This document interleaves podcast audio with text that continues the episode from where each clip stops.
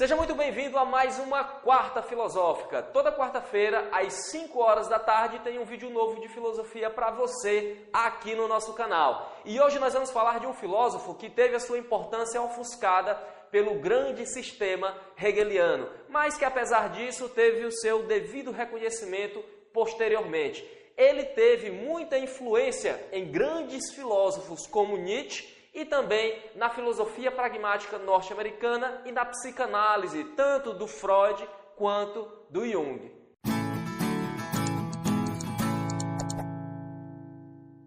O Schopenhauer foi um filósofo alemão contemporâneo do Hegel e que foi, juntamente com o Kierkegaard, um grande crítico do sistema hegeliano, da filosofia hegeliana, porque ele dizia que o Hegel deu muita, mas muita atenção mesmo para a razão e subestimou, deixou totalmente de lado tanto a parte instintiva do ser humano quanto a vontade.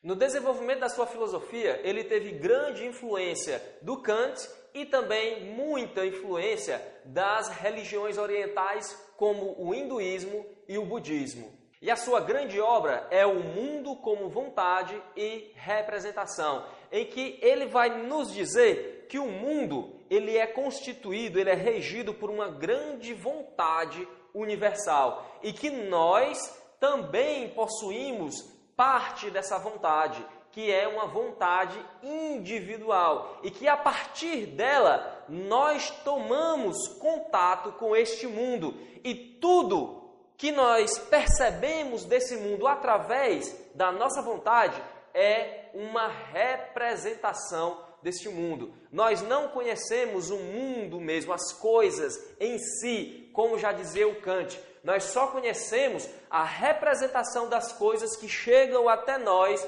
através da nossa vontade. Então, pessoal, dá para a gente perceber que o Schopenhauer também coloca o indivíduo no centro da questão do conhecimento tudo aquilo que nós conhecemos do mundo nada mais é do que uma representação das coisas que chegam até nós através dessa interação que nós temos com o mundo.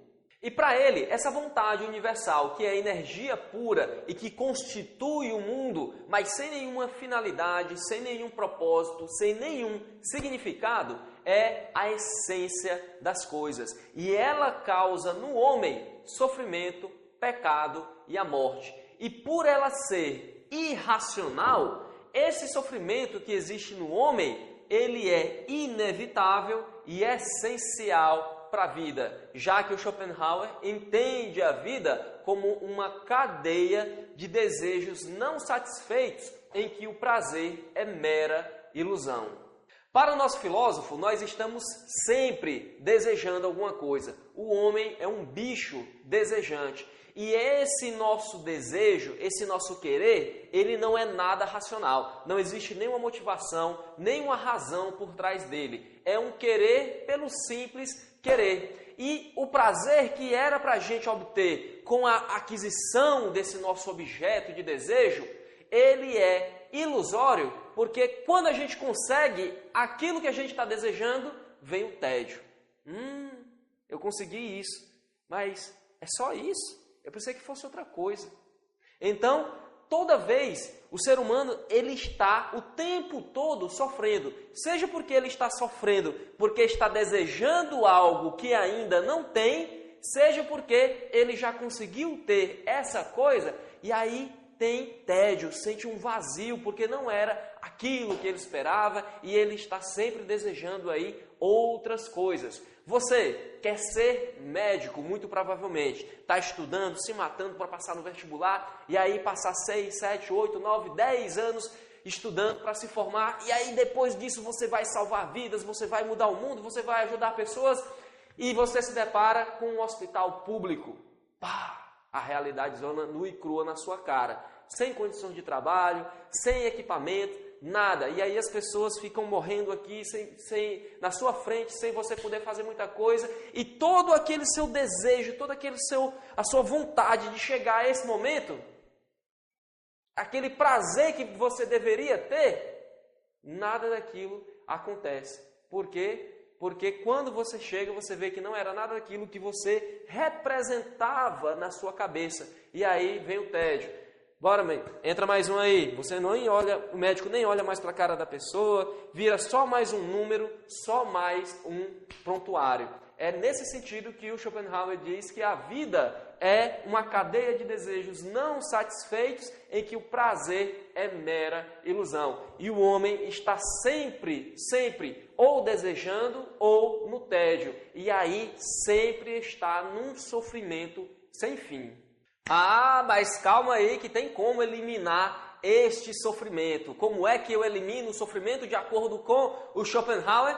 Ele vai trazer essas respostas lá do budismo, lá do hinduísmo, entrando praticamente em estado de nirvana, quando você sublima todas essas coisas terrenas e acaba com a sua vontade, acaba com os seus desejos. E para ele existem três níveis de purificação. Existem três níveis em que a gente se desfaz desse desejo, se desfaz dessa vontade de viver.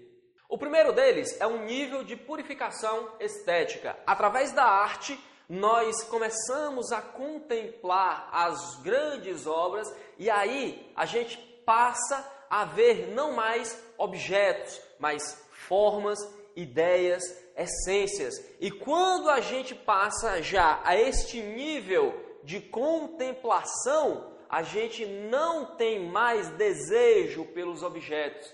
Esses objetos deixam de ser algo que seja útil ou nocivo para mim. Quando eu já chego nesse nível de contemplação, que eu enxergo agora as essências, as ideias, eu me abstraio, eu saio de mim para ser o que ele chama de o olho do mundo. Eu vejo o mundo através do olho dele próprio. Eu vejo os objetos, eu capto os objetos através do ponto de vista deles próprios.